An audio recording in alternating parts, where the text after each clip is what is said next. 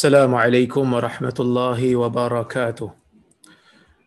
الحمد لله نحمده ونستعينه ونستغفره ونعوذ بالله من شرور أنفسنا ومن سيئات أعمالنا من يهده الله فلا مضل له ومن يضلل فلا هادي له أشهد أن لا إله إلا الله وحده لا شريك له وأشهد أن محمدا عبده ورسوله يا أيها الذين آمنوا اتقوا الله حق تقاته ولا تموتن إلا وأنتم مسلمون يا أيها الناس اتقوا ربكم الذي خلقكم من نفس واحدة وخلق منها زوجها وبث منهما رجالا كثيرا ونساء واتقوا الله الذي تساءلون به والأرحام إن الله كان عليكم رقيبا يا أيها الذين آمنوا اتقوا الله وقولوا قولا سديدا يصلح لكم أعمالكم ويغفر لكم ذنوبكم ومن يطع الله ورسوله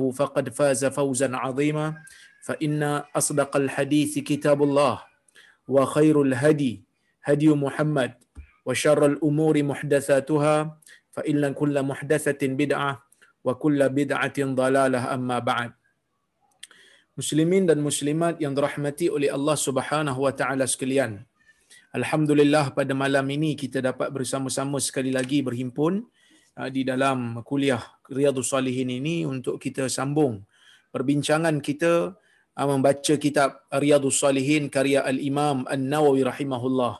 Dan kita nak sambung dengan bab yang ke-33 ini, yang mana insya-Allah hari ini kita nak baca hadis yang ke-7 dalam bab ini, ya. Yang mana kata Al-Imam An-Nawawi rahimahullah, وعنه عن النبي صلى الله عليه وسلم قال شر الطعام طعام الوليمة يمنعها من يأتيها ويدعى إليها من يأباها ومن لم يجب الدعوة فقد عصى الله ورسوله رواه مسلم. وفي رواية في الصحيحين عن أبي هريرة من قوله بئس الطعام طعام الوليمة يدعى إليها الأغنياء ويترك الفقراء. Hadis ni hadis riwayat Muslim tuan-tuan. Yang mana hadis ni masih lagi riwayat Abu Hurairah radhiyallahu anhu. So kita tengok banyaklah riwayat Abu Hurairah ni. Daripada kalau kita tengok dalam bab ni je, ya. Banyak riwayat-riwayat yang menunjukkan Abu Hurairah memang menghafal hadis banyak daripada Nabi sallallahu alaihi wasallam. Jadi sebab itu dia menjadi sasaran oleh golongan Syiah, dia menjadi sasaran oleh golongan orientalis yang mengkaji Islam untuk merosakkan sumber-sumber Islam. Mereka mula menyerang dia. Mereka mula menyerang peribadi dia, menyerang kredibiliti dia, supaya kalau dia tu kredibiliti dia jatuh, kredibiliti dia gugur, maka akan gugur sebahagian besar daripada hadis-hadis yang ada di sisi ahli sunnah wal jamaah. Baik. Kita tengok kepada hadis ini, kata Abu Hurairah, anin Nabi sallallahu alaihi wasallam. Abu Hurairah meriwayatkan daripada Nabi sallallahu alaihi wasallam, yang mana Nabi sallallahu alaihi wasallam menyebutkan, qala syarrut ta'am. Syarrut ta'am ta'amul walimah. Seburuk-buruk makanan ialah makanan walimah, ialah makanan kenduri, makanan orang yang buat jamuan. Macam terkejut je, tak boleh pergi makan, tak boleh pergi kenduri ke ustaz? Tak, kena baca hadis bagi habis. Nabi kata seburuk-buruk makanan, seburuk-buruk kenduri ialah seburuk-buruk makanan ialah makanan kenduri yamna'uha may ya'tiha, yang mana orang yang nak datang dihalang daripada datang. Wa yud'a ilaiha may ya'baha, yang mana orang tak nak datang diajak. Wa man lam yujibid da'wah, sesiapa yang tidak memenuhi jemputan, faqad asallaha wa rasulah, maka dia telah melakukan penderhakaan kepada Allah dan Rasulnya. Hadis riwayat Muslim. Dalam riwayat yang lain, dalam riwayat Sahihain, daripada Abi Hurairah radhiyallahu anha, daripada perkataannya, bi'sa ta'am ta'amul walimah, seburuk-buruk makanan ialah makanan kenduri, yud'a ilaiha al-aghniya wa yutrakul fuqara, yang mana diajak orang-orang kaya semata-mata dan ditinggalkan golongan yang miskin. Ini sebenarnya yang Nabi sallallahu alaihi wasallam sebutkan di dalam hadis sebagai walimah yang paling buruk, sebagai kenduri yang buruk, yang mana Nabi sallallahu alaihi wasallam menyebutkan makanan ataupun makanan yang buruk, yang paling buruk ialah apabila tuan yang melakukan kenduri, melakukan diskriminasi kepada orang yang dijemput. Jadi macam mana diskriminasi berlaku? Diskriminasi berlaku ialah apabila dia ni tak jemput pun orang miskin, dia hanya jemput orang-orang yang mempunyai standard sahaja. Ini satu benda yang Nabi sallallahu alaihi wasallam larang. Kerana apa? Dalam riwayat yang pertama yang kita baca tadi, Nabi kata yumna'uha mayyatiha. Orang yang nak datang dihalang daripada datang. Siapa yang sebenarnya nak makan kenduri ni? Siapa yang memerlukan makanan untuk memenuhi tuntutan kehidupan dia? Orang miskin. Kerana orang miskin ni yang biasa lapar. Kerana orang miskin ni yang kadang-kadang memang menunggu-nunggu jamuan makan untuk dijemput. Maka mereka nak datang. Tiba-tiba ada orang yang buat kenduri, dia tak bagi orang miskin datang. Dia kata kau orang miskin, kau tak datang.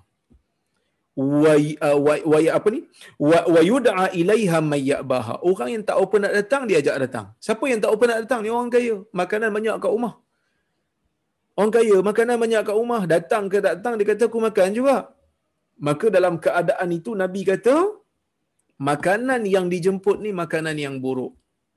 Dan Nabi sebut dalam hadis ni, wa man lam yujibid da'wata faqad asallaha wa rasulah. Sesiapa yang tidak memenuhi jemputan. Jemputan ni jemputan apa? Jemputan ni adalah jemputan kenduri kahwin.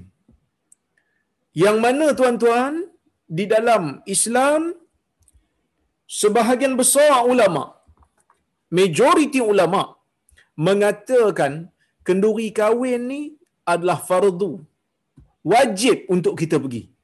Cuma ada tiga pendapat lah. Saya akan huraikan insya-Allah, yang mana majoriti ulama mengatakan ia wajib, fardu bagi sesiapa yang dijemput secara spesifik, sama ada dia dijemput secara lisan ataupun dia dijemput secara tulisan ataupun dia dijemput melalui wakil dengan menyebut nama dia secara spesifik, wajib datang. Wajib datang kenduri kahwin. Kerana apa? Kerana Nabi kata wa man lam yujibid da'wah faqad asallaha wa rasulah. Sesiapa yang tidak memenuhi jemputan kahwin, jemputan kenduri kahwin, maka dia telah melakukan penderhakaan kepada Allah dan Rasulnya. Itu pendapat majoriti ulama. Manakala pendapat satu lagi ulama, satu mazhab lagi, iaitu mazhab Hanafi. Mereka menganggap kenduri kahwin ni, memenuhi jemputan kenduri kahwin tak wajib. Mereka kata memenuhi jemputan kenduri kahwin ni cuma sunat saja. Dia kata sunat je. Baik, ini pendapat mereka lah. Tetapi kalau tengok dari sudut hujah, nampak macam tak berapa nak kuat. Kerana apa? Kerana hujah majoriti kuat. Kerana Nabi sallallahu alaihi wasallam sebut siapa yang tak memenuhi jemputan kenduri kahwin maka telah melakukan penderhakaan kepada Allah dan Rasulnya. Ini menunjukkan benda tu wajib untuk kita hadiri. Baik. Kemudian sebahagian ulama dalam mazhab Hanbali, sebahagian ulama dalam mazhab Syafi'i. Majoriti ulama mazhab Hanbali dan majoriti mazhab Syafi'i berpegang pada pendapat yang kata wajib fardu ain. Tetapi ada sebahagian ulama mazhab mengatakan memenuhi jemputan kenduri kahwin adalah fardu kifayah, dia kata. Fardu kifayah. Tapi pendapat yang sahih wallahu a'lam ialah pendapat yang mengatakan ia adalah fardu ain. Cuma para ulama meletakkan syarat. Meletakkan syarat, apakah syarat yang mana kalau syarat ni memadai ataupun syarat ni cukup, baru jadi wajib. Kalau syarat ni tak cukup, maka dia tak jadi lagi wajib. Dia ada syarat dia. Syarat yang pertama, orang yang wajib untuk pergi kenduri kahwin ni adalah orang yang baligh. Maksud kalau dia dijemput secara spesifik, aku jemput hang. Dia sebut kat wakil dia, tolong jemput Rozaimi tu. Maka orang yang baligh, saya dah baligh. Maka orang yang baligh cukup syarat, saya kena pergi. Kalau saya sudah baligh. Itu yang pertama. Kalau dia budak-budak, dia belum baligh lagi, dia baru takat mumayyiz, dia tak tahu lagi apa itu kewajipan, dia tak tahu lagi apa yang dikatakan benda wajib, maka orang seperti ini tidak wajib. Kerana apa? La taklifa illa ma'al bulugh. Tidak ada hukuman, tidak ada hukuman yang akan dikenakan. Bebanan hukum tidak akan dikenakan melainkan pada orang yang telah mencapai umur baligh. Habis itu ustaz, kalau budak-budak umayyi solat dapat pahala? Dapat pahala. Tapi kalau dia orang tak solat, dia orang tak berdosa. Sebab apa tak berdosa? Sebab mereka belum baligh. Mereka hanya baru mumayyiz. Baik, itu yang pertama. Syarat yang pertama mesti baligh. Yang kedua, berakal. Ini syarat yang kita panggil sebagai syarat badahiyat, benda yang diketahui. Orang gila tak wajiblah pergi. Macam mana orang gila nak jadi wajib? Dia faham arahan pun tidak. Sebab itu para ulama hampir sepakat, ijma' ulama mengatakan hukum hakam Islam ni tak kena ke atas orang gila. Sebab apa? Sebab syarat nak faham, syarat nak melakukan sesuatu hukuman, nak melakukan sesuatu hukum dalam agama ni, sebelum nak amal mesti faham. Kita dok solat Isyak tadi. Kenapa solat Isyak? Kerana kita faham solat Isyak wajib. Kerana kita faham solat Isyak ada 4 rakaat. Kerana kita faham solat Isyak ni ada rukun-rukunnya. Kerana kita faham solat Isyak ni ada syarat-syaratnya. Jadi kita dah buat semua benda tu, kita laksanakan ala wajhil ladzi aradallah. Kita buat seperti mana bentuk yang Allah Ta'ala kehendaki, baru jadi sah, baru terangkat bebanan hukum ke atas diri kita. Kita membagi salam, Assalamualaikum warahmatullahi. Assalamualaikum warahmatullahi. Selesai solat Isyak, cukup rukun, cukup syarat, maka solat Isyak menjadi sah. Bila solat Isyak jadi sah, terangkatlah bebanan hukum ke atas kita. Apa maksud terangkat bebanan hukum? Allah Ta'ala tak tuntut lagi dah. Dia tuntut kita buat sekali je solat fardu yang sah. Maka cara untuk melaksanakan salat seperti mana yang Allah Ta'ala tuntut, dengan melihat kepada dalil, dengan melihat kepada Al-Quran, dengan melihat kepada As-Sunnah. Jadi macam mana nak lihat pada Al-Quran dan Sunnah kalau orang tu akal pun tak ada, faham pun tidak? Maka sebab itu para ulama meletakkan syarat berakal. Orang yang nak melakukan sesuatu mesti faham. Orang yang nak melakukan sesuatu mesti faham dalil. Sama ada dia faham dalil ataupun faham arahan. Kerana kadang-kadang orang awam dia tak faham dalil. Ustaz yang terang kat dia benda ni wajib, tapi dia faham arahan tu. Solat ni macam ni, solat ni macam ni, zakat ni macam ni, puasa ni macam ni. Maka dalam keadaan yang demikian itu, orang yang tidak berakal tidak wajib untuk pergi memenuhi jemputan. Tapi kalau dia datang juga tak ada masalah lah. Kalau ada wali dia bawa dia sekali tak ada masalah. Kemudian yang ketiga, al-hurriyah. Yang ketiga, dia merdeka. Kerana hamba tak wajib pergi sebab hamba ni dia terikat dengan tanggungjawab dia kepada tuan dia. Kalau orang tu hamba, kalau tuan dia izin dia boleh pergi. Tapi kalau tuan tak izin, dia tak boleh pergi. Kerana apa? Kerana hamba lebih terikat dengan arahan tuan dia berbanding arahan ataupun jemputan orang yang jemput dia kenduri. Kenduri kahwin. Kemudian yang ketiga, orang yang menjemput kita tu Muslim. Orang yang jemput kita tu Muslim, maka wajib pergi. Kerana apa? Kerana kenduri kahwin ni hak orang Islam ke atas orang Islam yang lain. Habis tu ustaz tak bolehlah pergi kenduri orang yang bukan Islam. Bukan tak boleh pergi, tak wajib pergi. Nak pergi, pergilah. Nak pergi-pergilah. Kalau kita yakin makanan dia halal, kalau kita percaya tidak ada berlaku maksiat secara terbuka, pergilah. Tapi kalau katakan kita tak mau pergi, maka tak jadi wajib kerana ini hak muslim ke atas muslim. Yang kelima syarat dia tidak ada uzur yang muktabar. Contohnya macam orang jemput kita pergi kenduri, tiba-tiba kita demam pula hari tu. Kita demam memang tak lalu nak bangun punya. Ataupun kita memang masuk ward. Ataupun jaraknya jauh sampai kita tak mampu nak pergi. Kan? Dia jemput kita tu memerlukan belanja yang sangat besar dan kita tak mampu, menyukarkan kita. Maka dalam keadaan tu tak wajib lagi untuk pergi.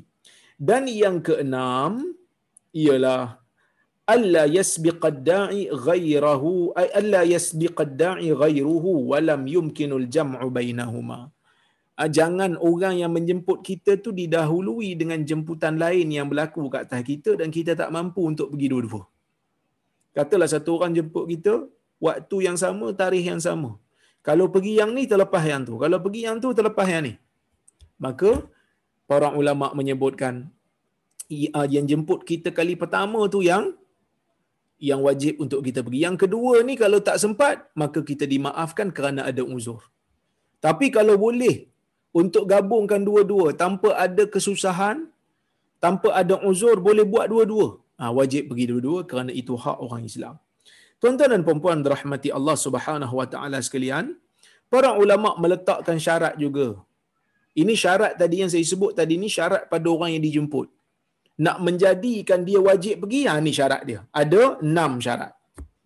Berakalnya, balignya, muslimnya yang menjemput, orang yang merdeka, tidak ada uzur yang muktabar dan juga tidak ada jemputan lain yang mendahului sehingga tak mampu untuk kita pergi jemputan dia.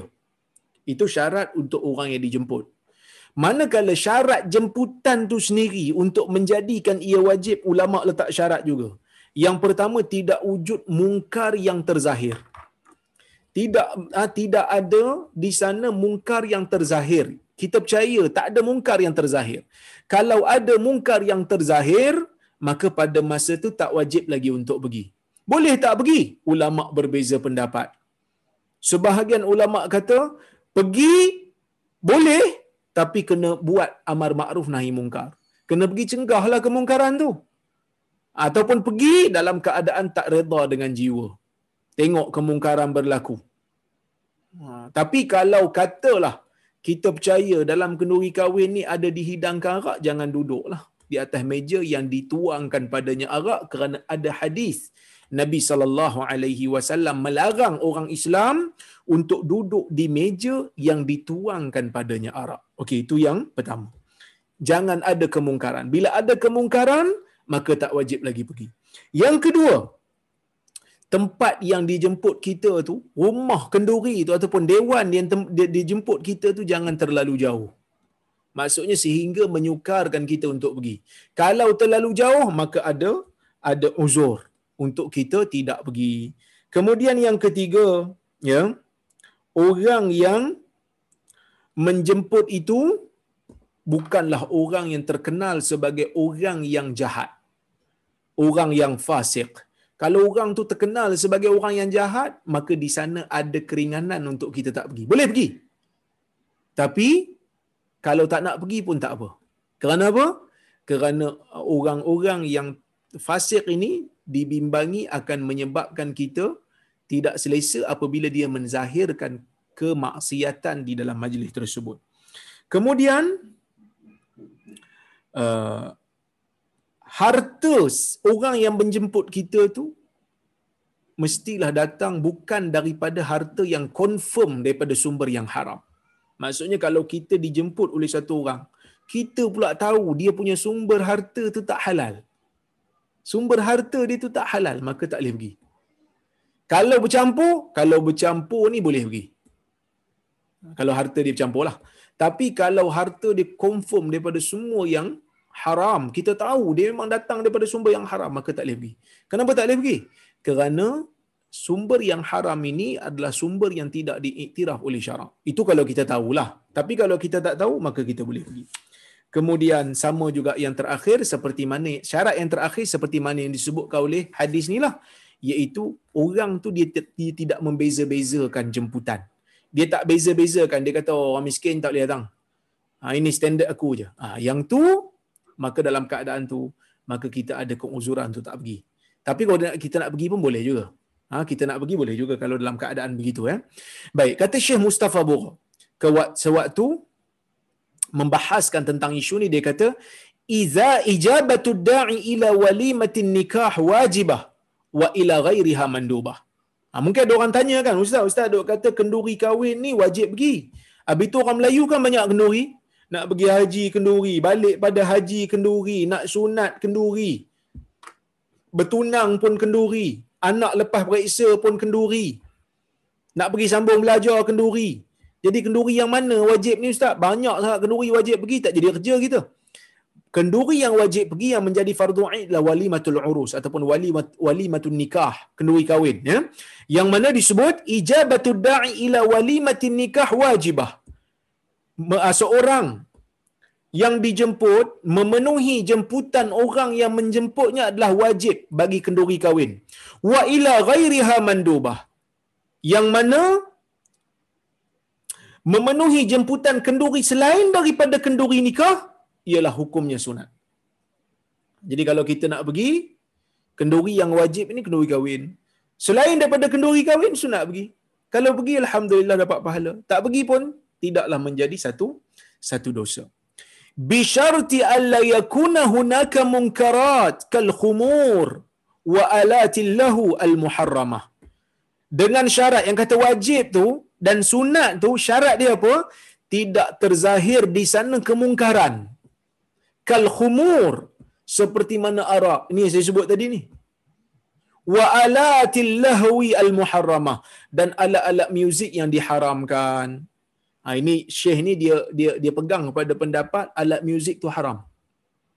Yang mana kita semua tahu dalam bab muzik ni ulama berbeza pendapat. Majoriti ulama berpendapat muzik adalah haram. Termasuk mazhab Syafi'i. Ya, termasuk mazhab Syafi'i kata haram.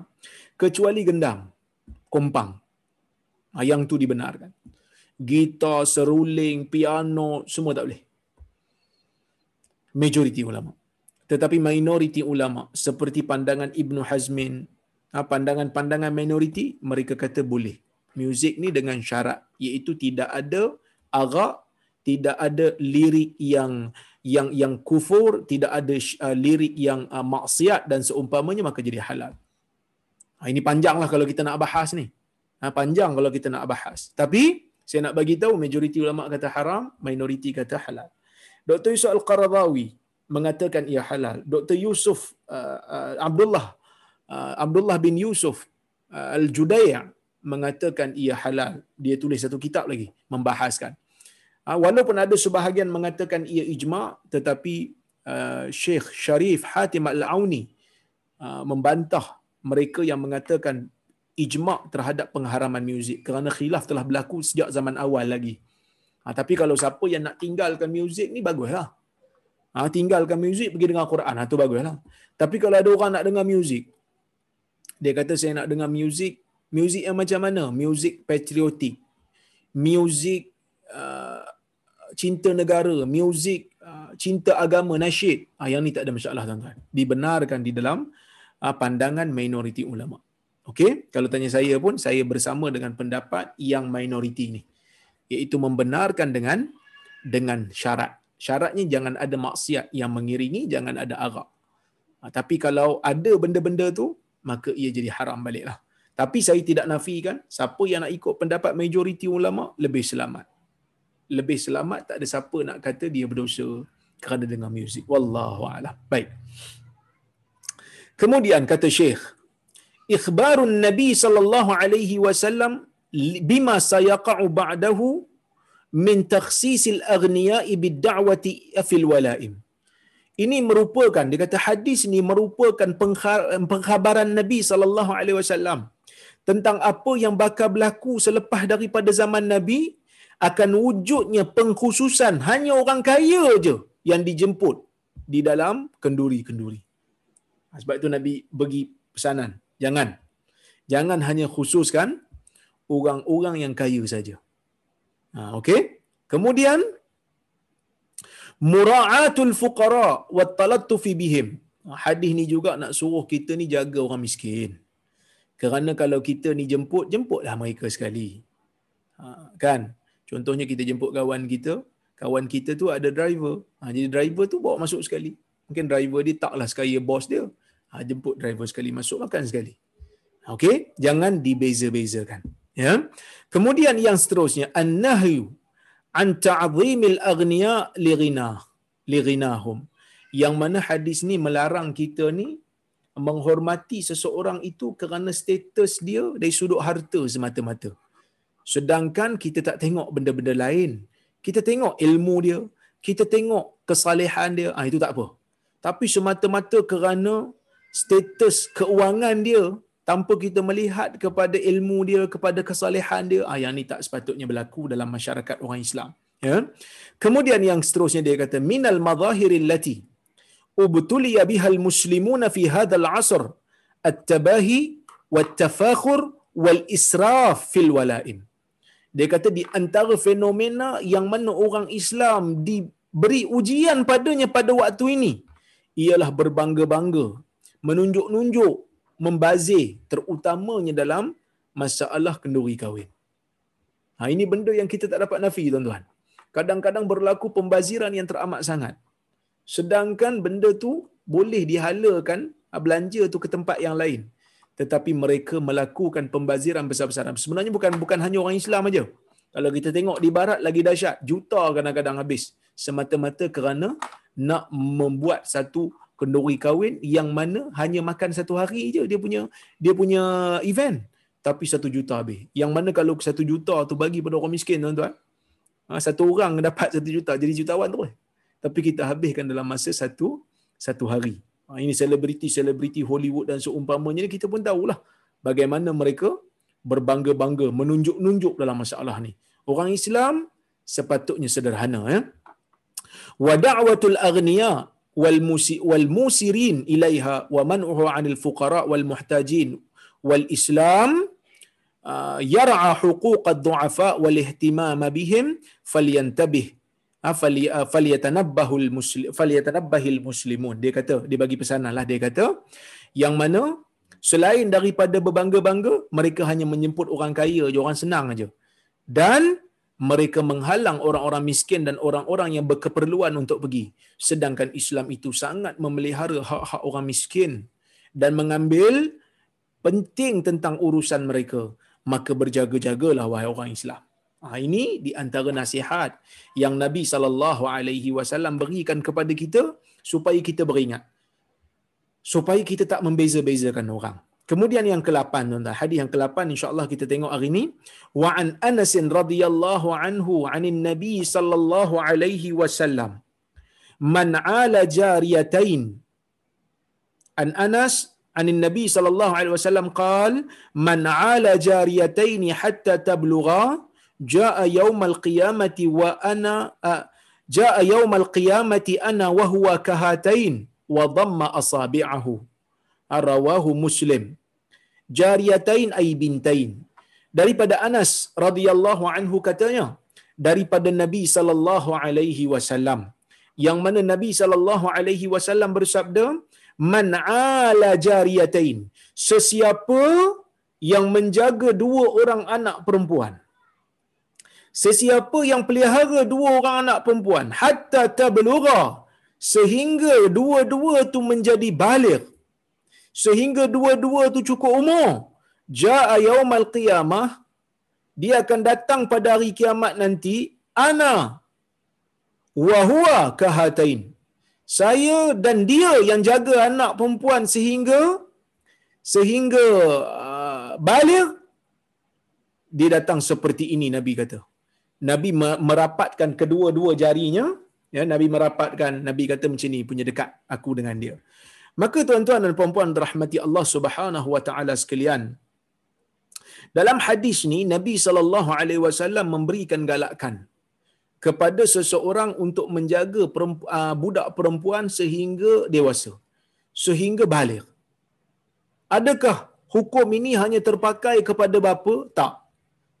Siapa-siapa yang jaga budak kecil, tak kiralah dia bapak budak tu ke ataupun dia jaga anak yatim ke, sehingga budak tu menjadi dewasa, sehingga budak tu boleh cari kehidupan dia sendiri sehingga dia baligh, maka Nabi sallallahu alaihi wasallam memberikan jaminan.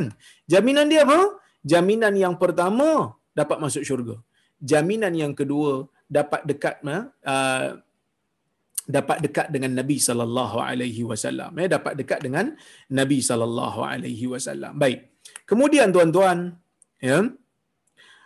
Kata Syekh Mustafa Bugha sewaktu dia menghuraikan hadis ni, dia kata afadal hadis fadl i'alatil banat wal birri bihin. Hadis ni memberikan kita kelebihan, menceritakan kepada kelebihan tentang menjaga anak perempuan yang kecil dan melakukan kebaikan kepada mereka. Nanti kita akan tengok. Kenapa? Ya, kita akan tengok kenapa Nabi SAW mention anak perempuan. Ya? Jadi Islam suruh jaga anak perempuan elok-elok. Memberikan kita satu perkara yang sangat penting, iaitu jaga anak perempuan sehingga jadi baik ni merupakan benda yang sangat dituntut oleh agama. Kerana orang perempuan ni tanggungan dia ataupun tanggungjawab dalam agama ni mungkin berat sikit. Ha? Mungkin berat sikit.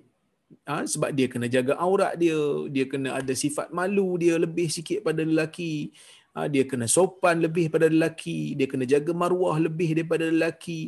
Jadi penjaga kena jaga elok-elok sampai budak perempuan ni jadi elok. Dan semua itu walaupun kita tahu susah, semua itu akan memberikan kita ganjaran besar di sisi Allah Subhanahu wa taala. Apa dia? Duduk dekat dengan Nabi dalam syurga nanti insya-Allah. Kemudian yang seterusnya. Kata Syekh, al-inayata bil banat tarbiyatan wa tahdziban wa taghdhiyatan wa tawjihan sabab lidukhulil walidainil jannah wa uluwi manzilatihima fiha. Menjaga anak perempuan sama ada dari sudut didikan, sama ada dari sudut nasihat, sama ada dari sudut memberikan makanan ataupun memberikan panduan kepada anak perempuan. Tak kiralah nasihat yang kita bagi, makanan yang kita bagi, didikan yang kita bagi, semua yang kita bagi pada anak perempuan ni adalah akan menjadi sebab kepada kedua-dua ibu bapa ni masuk ke dalam syurga, dan menjadi sebab kedua ibu bapa ni akan dapat kedudukan yang tinggi di dalam syurga bersama dengan Nabi Muhammad sallallahu alaihi wasallam.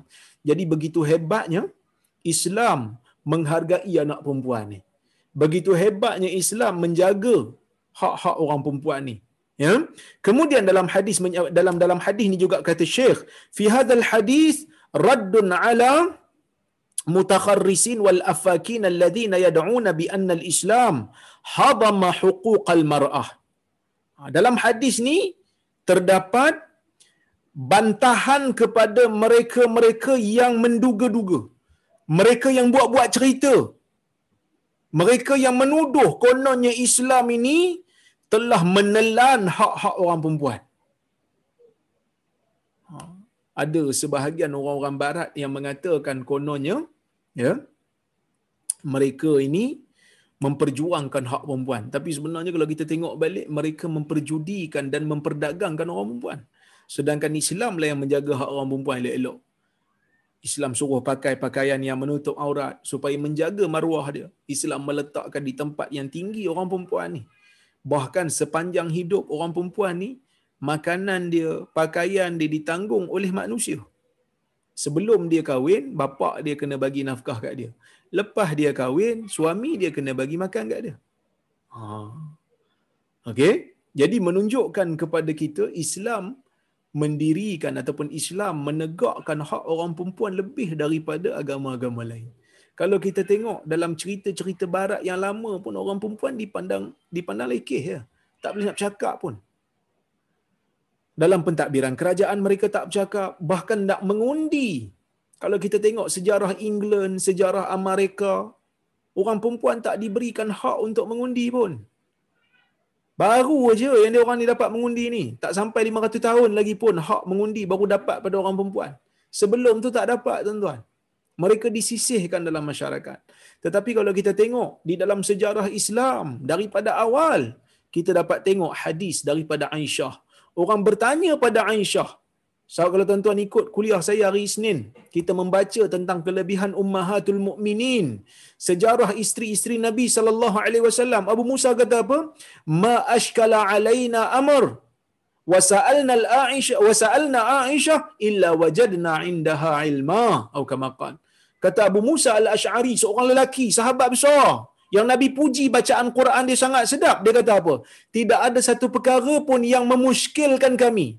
Tidak ada satu perkara pun yang menjadikan kami keliru. Dan kami bertanya Aisyah. Melainkan kami akan dapat jawapannya di sisi Aisyah. Bahkan dalam hadis, Nabi SAW memuji Aisyah radhiyallahu anha. Yang Nabi kata, Fadlu Aisyah ala sairin nisa' ka fadli tharid ala sairi ta'am. Atau kama qala. Kelebihan Aisyah ke atas orang perempuan yang lain seperti kelebihan makanan tharid. Makanan yang mengenyangkan, yang ada daging dan roti.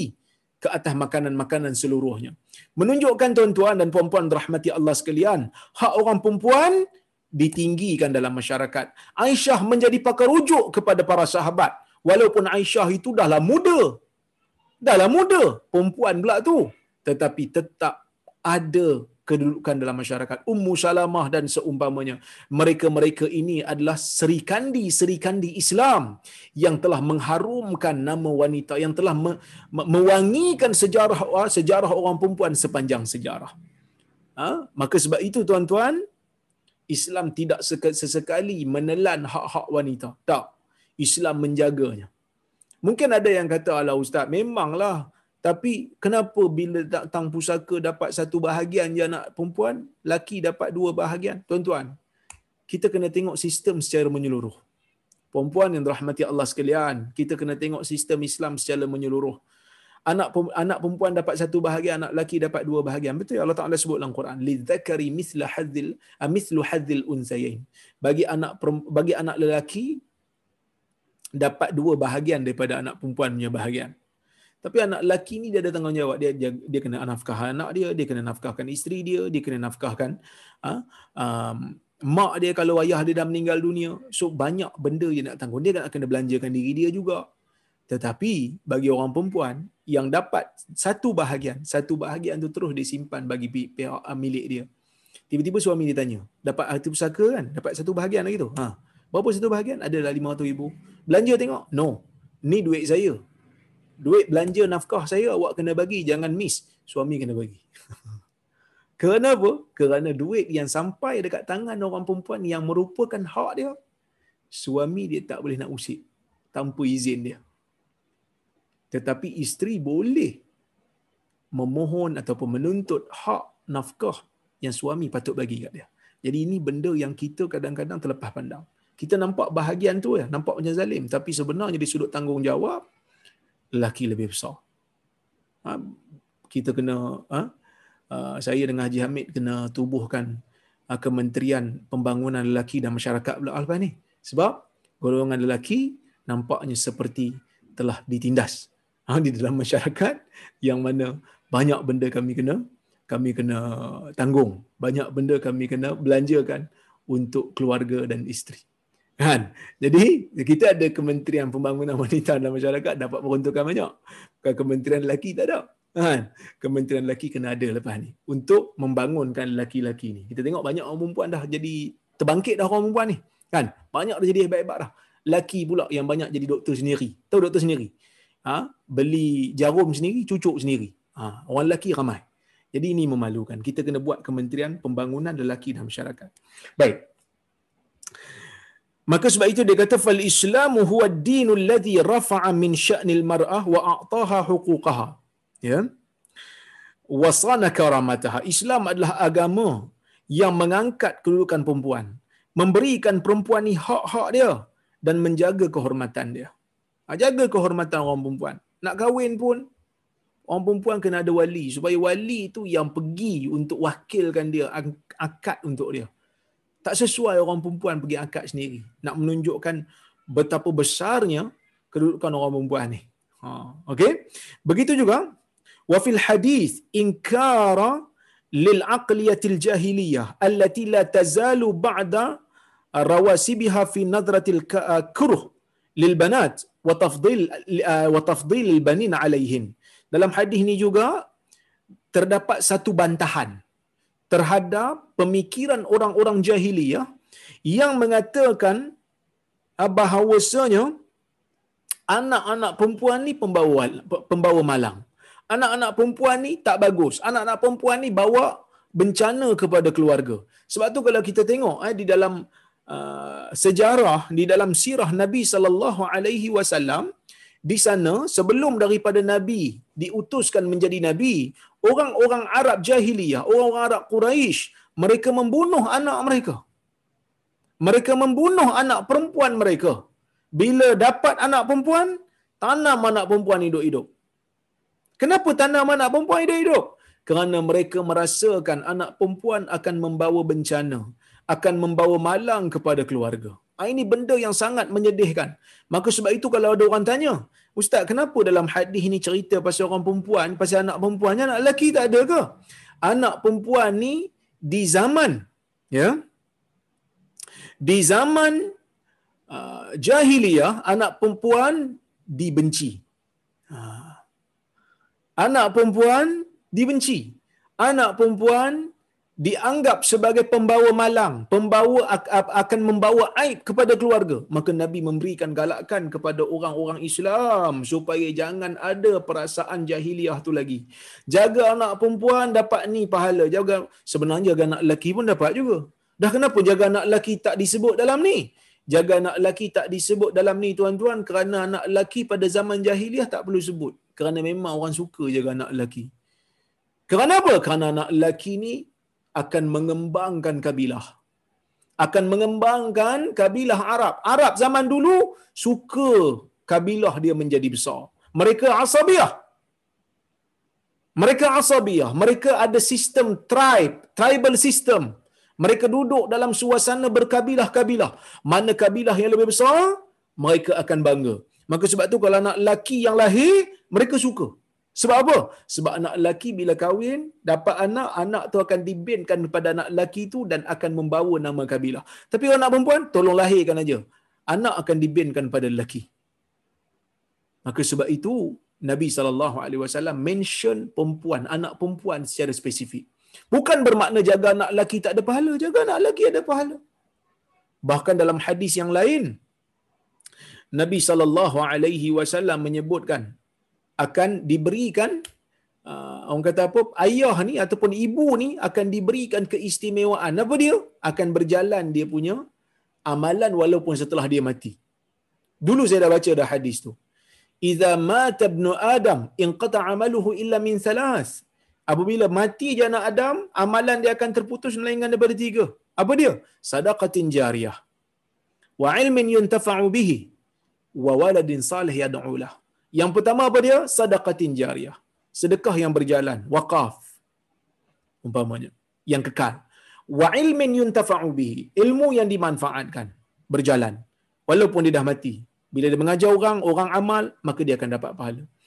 Wa waladin salih yad'u lah, dan anak saleh yang mendoakan untuk dia. Bahkan dalam hadis Nabi sallallahu alaihi wasallam menceritakan ibu bapa akan diangkat darjatnya, akan diberikan oleh Allah dengan ganjaran syurga.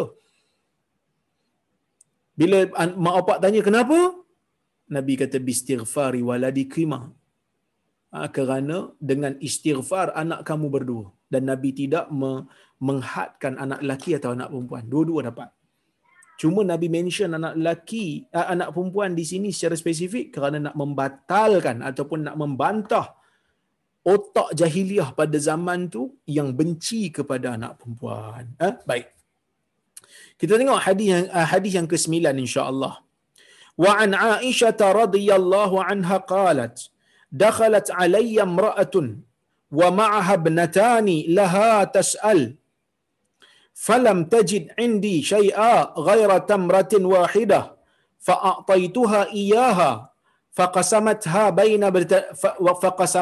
بَيْنَ ابْنَتَيْهَا وَلَمْ تَأْكُلْ مِنْهَا ثُمَّ قَامَتْ فَخَرَجَتْ فَدَخَلَ النَّبِيُّ صَلَّى اللَّهُ عَلَيْهِ وَسَلَّمَ عَلَيْنَا فَأَخْبَرْتُهُ فَقَالَ مَنِ ابْتُلِيَ مِنْ هَذِهِ الْبَنَاتِ بِشَيْءٍ fa ahsana ilayhinna kunna lahu sitran minan nar muttafaqun alaih. Yang bermaksud hadis daripada Aisyah radhiyallahu anha yang mana Aisyah mengatakan dakhalat alayya imra'atun, ada seorang perempuan masuk berjumpa dengan aku. Tapi Aisyah tak bagi tahu perempuan ni siapa. Kerana tak penting kot. Nak menjaga, mungkin nak menjaga dia punya orang kata apa status, sebab dia orang miskin. Seorang perempuan datang wa ma'aha binatan.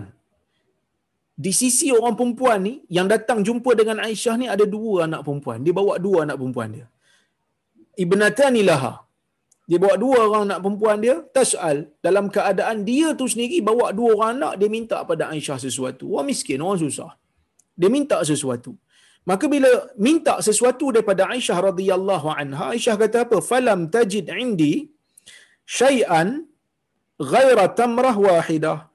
Jadi dia pun bila minta pada aku, dia sendiri nampak di sisi aku tak ada apa pun. Aku tak ada harta apa pun. Melainkan aku cuma ada sebiji tamar saja. Cerita ni ada perincian lagi. Kita akan baca hadis selepas ni dan saya akan syarahkan sekali ya. Baik. Dia tak nampak di sisi Aisyah ni ada mana-mana harta selainkan sebiji tamar sahaja. Tamrah wahidah. Fa'a'taituha iyah, kata Aisyah. Dah dia minta, Aisyah pun bagi yang sebiji tu. Dia minta pada Aisyah, benda lain tak ada. Dia pun nampak tak ada apa dekat Aisyah. Menunjukkan Nabi ni hidup dia sederhana lah. Kan? Bukan makanan tu ada je. Makanan ada waktu. Aisyah kata ada waktu, ada 2 hari tak makan roti. Sebab makan tamar je. Kan? Tidak pernah kenyang apa ni keluarga Nabi Muhammad sallallahu alaihi wasallam 2 hari betul, lebih pada 2 hari betul-betul dengan roti. Kadang-kadang makan tamar. Menunjukkan kehidupan Nabi simple. Kehidupan Nabi sederhana. Aku bagi kat dia tamar tu, kata Aisyah. Bila aku bagi je kat dia sebiji tamar tu, faqasamatha baina binataiha. Dia pun belah 2 tamar yang Aisyah bagi kat dia tu. Tamar sebiji, dia pecah 2, dia belah 2. Bila dia belah 2 dia buat apa? Dia bagi anak dia seorang yang ni, dia bagi anak dia seorang yang ni. Dia bahagi 2. Sebelah dia bagi yang ni, sebelah dia bagi yang tu. Anak 2 orang. Walam ta'kul minha. Dia tak makan pun. Dia tak makan. Walaupun dia lapar, dia tak makan. Kasih seorang ibu kepada anak. Dia bawa ni anak siapa? Dia bawa ni anak dia, anak perempuan dia. Summa qamat fakharajat. Kemudian dia pun, perempuan ni pun bangun, ya, perempuan ni bangun. Kemudian dia pun beredar. Fadakhala an-nabiy sallallahu alaihi wasallam. Maka Nabi sallallahu alaihi wasallam pun masuk. Fadakhala alaina. Dia Nabi pun masuk bertemu dengan kami. Fa akhbartuhu. Maka Aisyah pun bagi tahu dekat Nabi sallallahu alaihi wasallam apa yang berlaku. Aisyah pun ceritalah dekat Nabi. Ada seorang perempuan datang, minta aku sesuatu. Aku tak ada apa, melainkan sebiji tamar sahaja. Aku pun bagi kat dia. Dia pun belah 2, bagi anak sebelah, bagi anak yang satu lagi sebelah. Dia tak makan apa, wahai Rasulullah. Nabi kata apa? Nabi kata pada Aisyah, mani betulia min hadhil banat bi syai. Sesiapa yang diuji oleh Allah dengan adanya 1 orang pun anak perempuan. Siapa yang Allah Ta'ala bagi kat dia, 1 orang je anak perempuan, cukuplah. Fa'ahsana ilaihin. Dan dia berlaku baik kepada anak perempuannya itu. Nabi kata, siapa ada anak perempuan, walaupun 1 orang cukuplah. Dan dia buat baik kepada anak perempuannya itu. Apa Nabi kata? Kunna lahu sitran minan nar. Anak perempuan itu nanti akan menjadi sitran. Nak terjemah perkataan sitir ni. Sitran ni pelindung daripada api neraka. Pelindung daripada api neraka. Maksudnya Nabi kata jaga anak perempuan elok-elok. 1 orang pun cukup, 2 orang pun okey. Jaga elok-elok akan jadi pelindung daripada api neraka. Baik. Hadis riwayat Bukhari dan Muslim. Sheikh Mubarak Furi mengatakan, dia kata ulama berbeza pendapat tentang maksud ihsan. Bila Nabi kata, siapa yang Allah Ta'ala bagi kat dia anak perempuan, walaupun 1 orang. Fa'ahsana ilaiha. Kemudian dia buat baik kepada anak perempuan itu. Fa'ahsana ilaihinna. Dia buat baik kepada anak perempuan itu. Baik tu apa dia? Ulama berbeza pendapat, kata Syekh Mubarak Furi dalam kitab dia Tuhfatul Ahwadhi. Dia kata ada 2 pandangan. Pandangan yang pertama ialah pandangan yang mengatakan ihsan kepada anak perempuan ialah melakukan perkara-perkara yang wajib.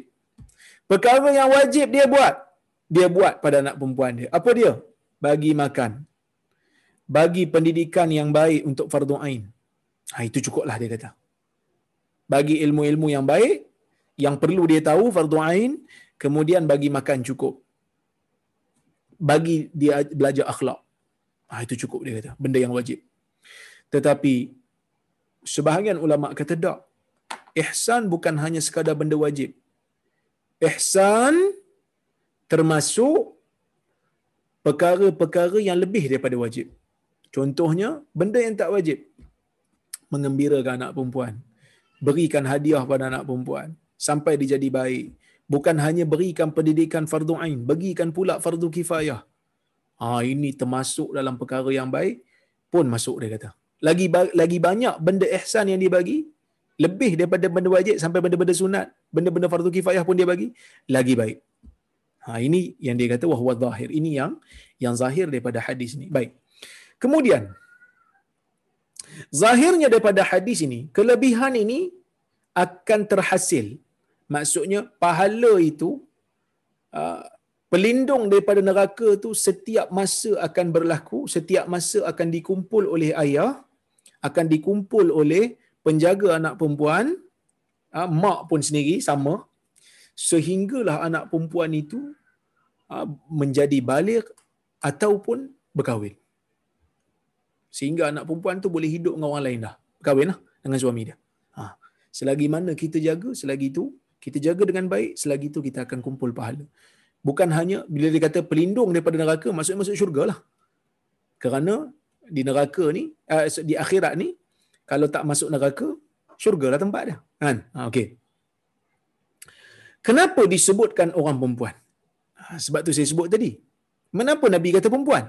Kerana orang perempuan zaman dulu, zaman jahiliah, tak disukai. Anak perempuan tak disukai. Dibunuh. Ditanam hidup-hidup. Okey? Dan juga, ada juga faedah lain kenapa disebut perempuan. Kerana orang perempuan ni memerlukan fokus yang lebih berbanding anak lelaki, kerana anak perempuan ni ada sifat lemah dia. Orang perempuan ni ada sifat lemah. Dia tak macam budak lelaki yang apa orang kata bila baligh, sebelum baligh lagi dia dah boleh bekerja, dia dah ada tenaga. Berbeza dengan perempuan. Baik.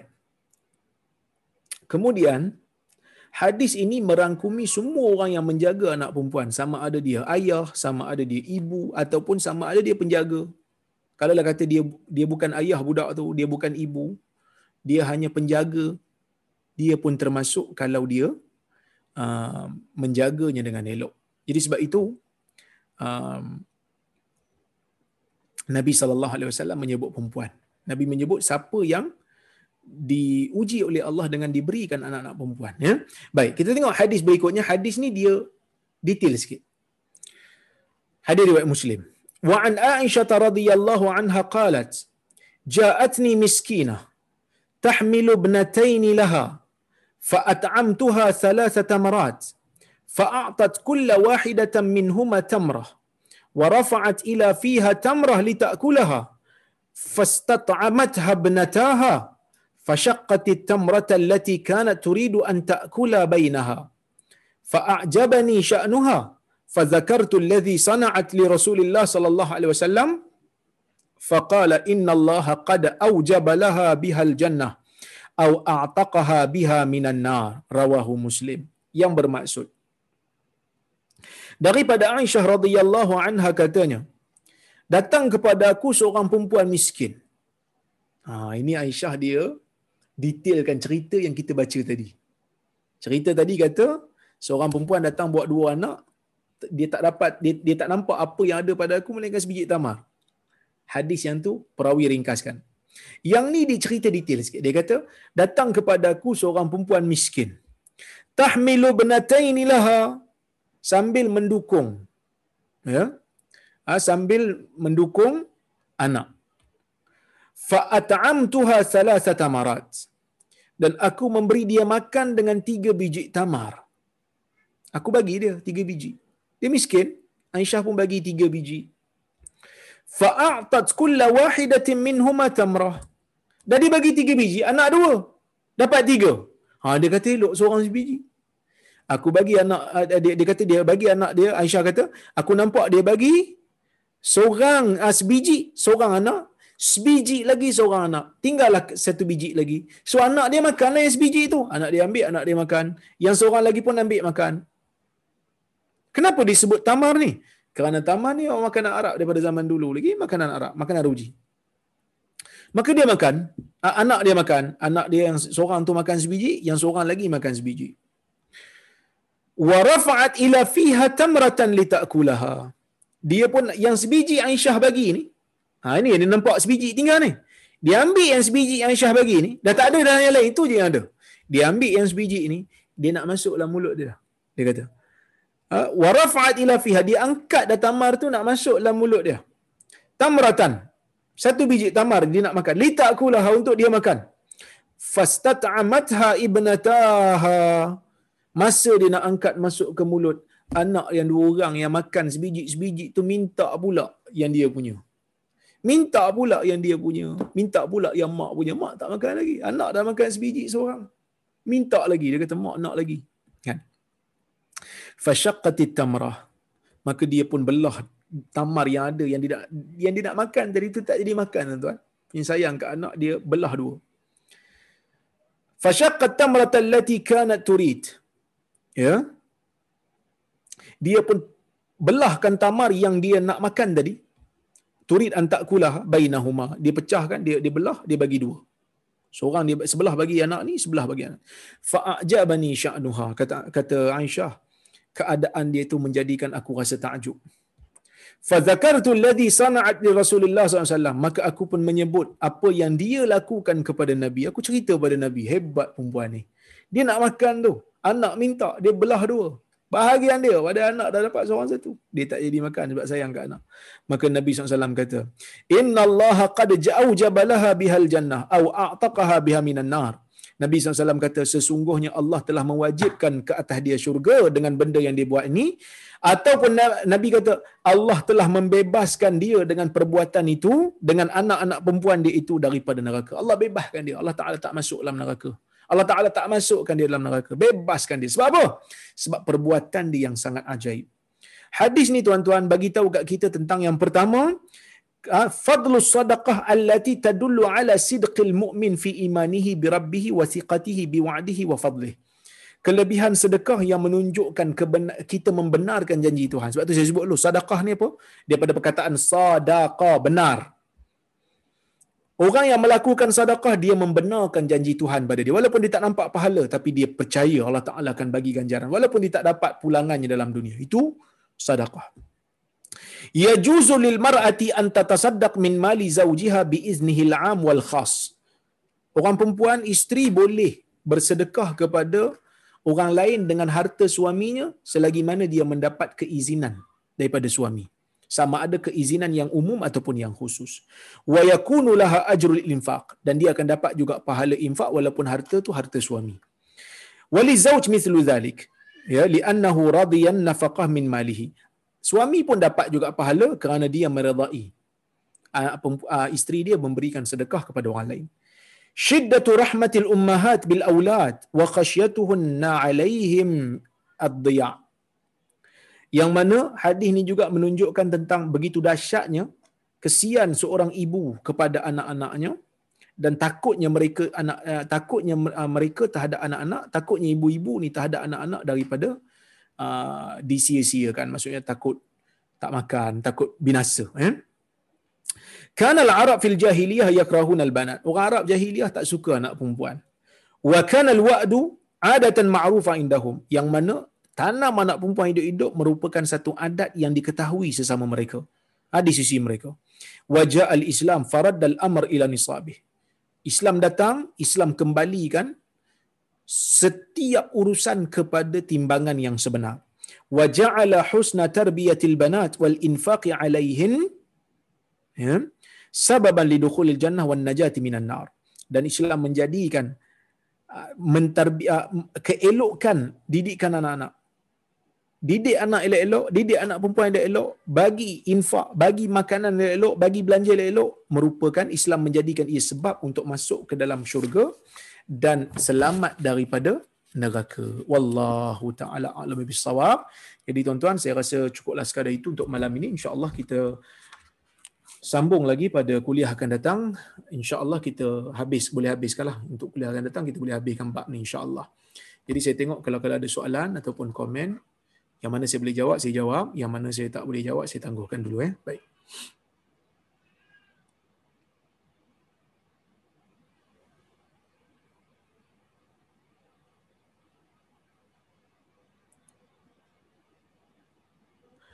Assalamualaikum. Waalaikumsalam. Nak tanya, kalau diajak kenduri kahwin in general dalam WhatsApp tanpa spesifik mention nama, ini problem ni.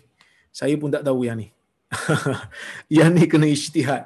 Sebab para ulama sebut jemputan tu kena direct. Tapi kalau kita tengok dalam grup WhatsApp, kalau grup WhatsApp itu memang dikenali dia punya ahli dalam tu, maksudnya jemputan tu jemputan direct. Jemputan berlaku secara langsung. Yang mana orang yang menjemput memang jemput melalui bertulis. Seolah-olah macam dia tulis surat dia bagi kita. Macam itulah WhatsApp. Jadi kalau ikut, wajib kita pergi. Wallahu a'lam.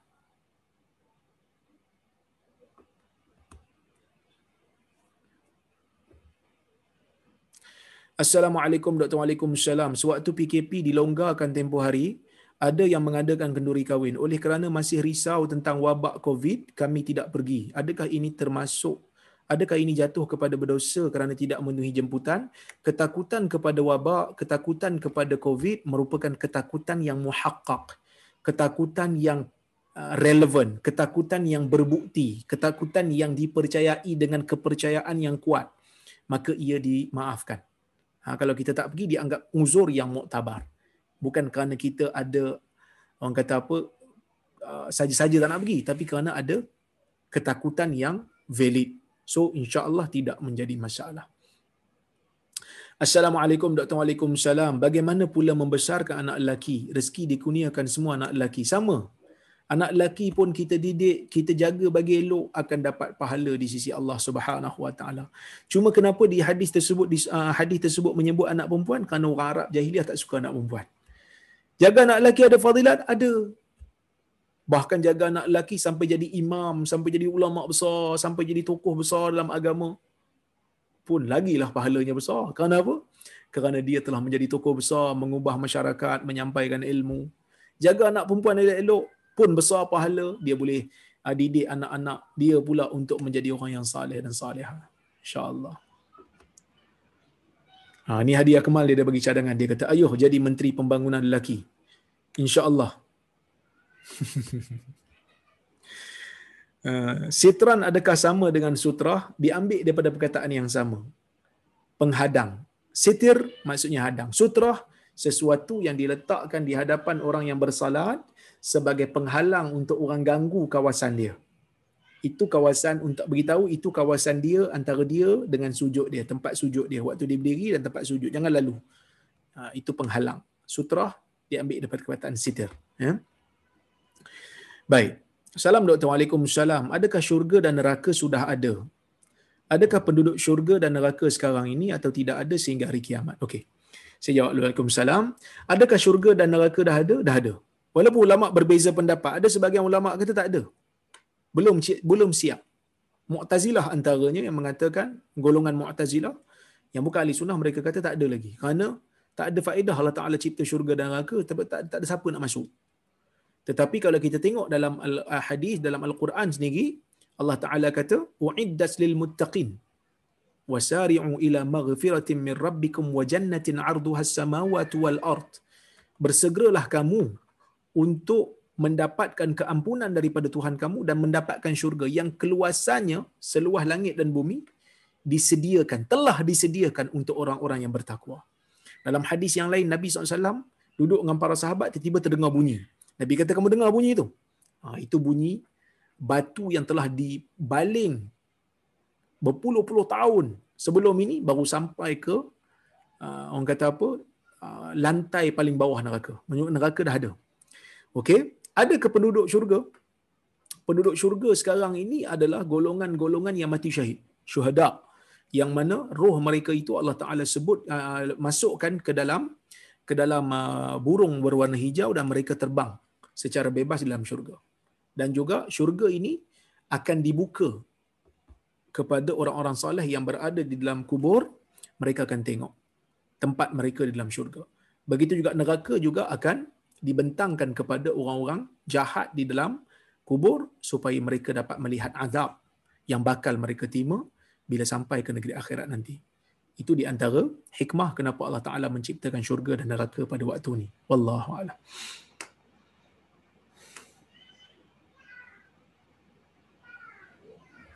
Assalamualaikum Ustaz. Waalaikumsalam. Harap Ustaz dapat menjawab soalan saya. Salah satu amalan yang akan dibawa ke dalam kubur adalah doa anak. Jika anak telah dilatih tentang Islam dan dididik juga pentingnya doa anak yang soleh, namun jika anak tidak mempraktikkannya, adakah ibu bapa yang meninggal tidak mendapat apa-apa daripada anak mereka walaupun telah dididik tentang pentingnya anak yang soleh? Okey.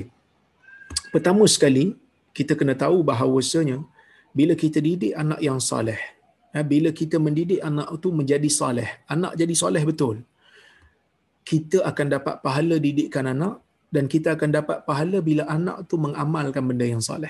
Selagi mana anak tu mengamalkan, selagi tu kita akan dapat. Contohnya kita ajar anak kita salat. Selagi mana anak kita salat, maka selagi tu kita dapat. Tapi anak kita berdoa untuk kita, yang tu bonus yang Allah Ta'ala bagi pada kita.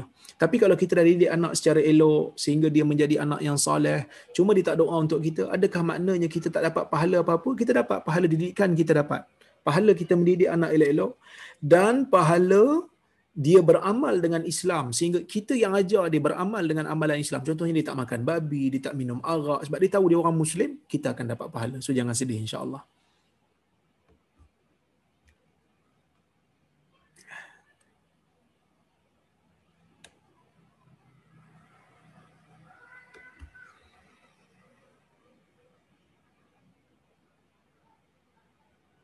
Assalamualaikum. Kalau anak perempuan tu adalah anak angkat macam mana? Sama ke hak dan pahala yang diperoleh oleh ibu yang ambil anak angkat? Kan saya sebut tadi, dalam hadis tu Sheikh Mubarak Furi kata termasuk penjaga sekali. Kalau dijaga dengan elok. Ya, sama.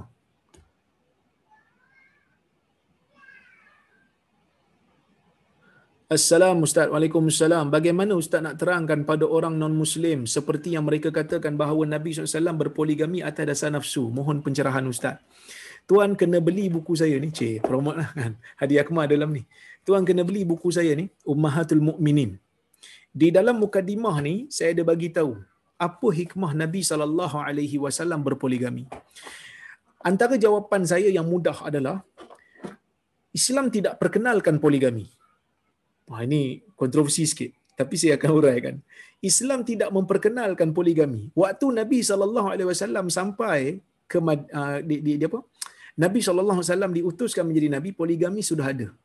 Kita baca kitab Bible, kita baca kitab terdahulu, kita tengok sejarah-sejarah Maharaja Rom dan Parsi, Maharaja China, Maharaja India yang bukan Islam, mereka juga mempunyai pasangan yang ramai.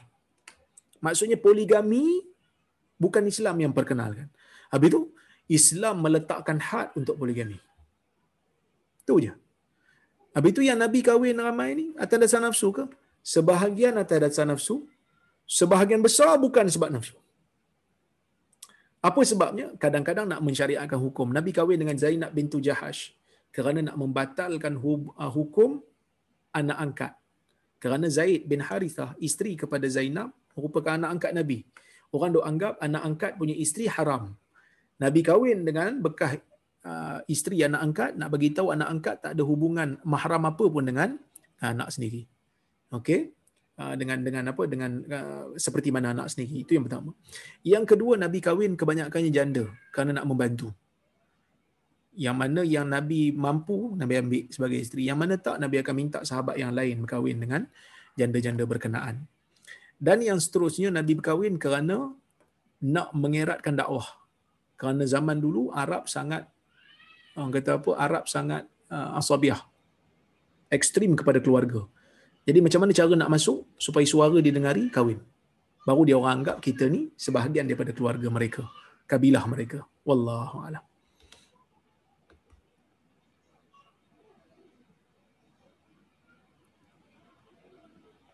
Assalamualaikum warahmatullahi wabarakatuh. Waalaikumsalam. Jika lebih selamat mengikut majoriti ulama yang berpendapat muzik itu haram, apa yang mendapatkan bahawa doktor mengambil pendapat minoriti?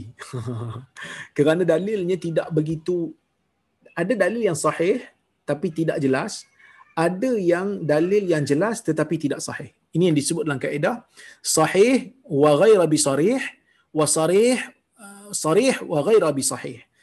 Hadis yang mengharamkan muzik yang jelas tidak sahih. Manakala yang sahih pula tidak jelas. Jadi nak mengatakan haram mutlak itu tak sampailah bagi saya. Tapi kalau tak dengar selamatlah. Kalau dengar kita tak boleh nak bagi saya lah. Dia ada pandangan yang mengatakan boleh dan hujahnya termasuk dalam khilaf yang muktabar. Wallahu a'lam.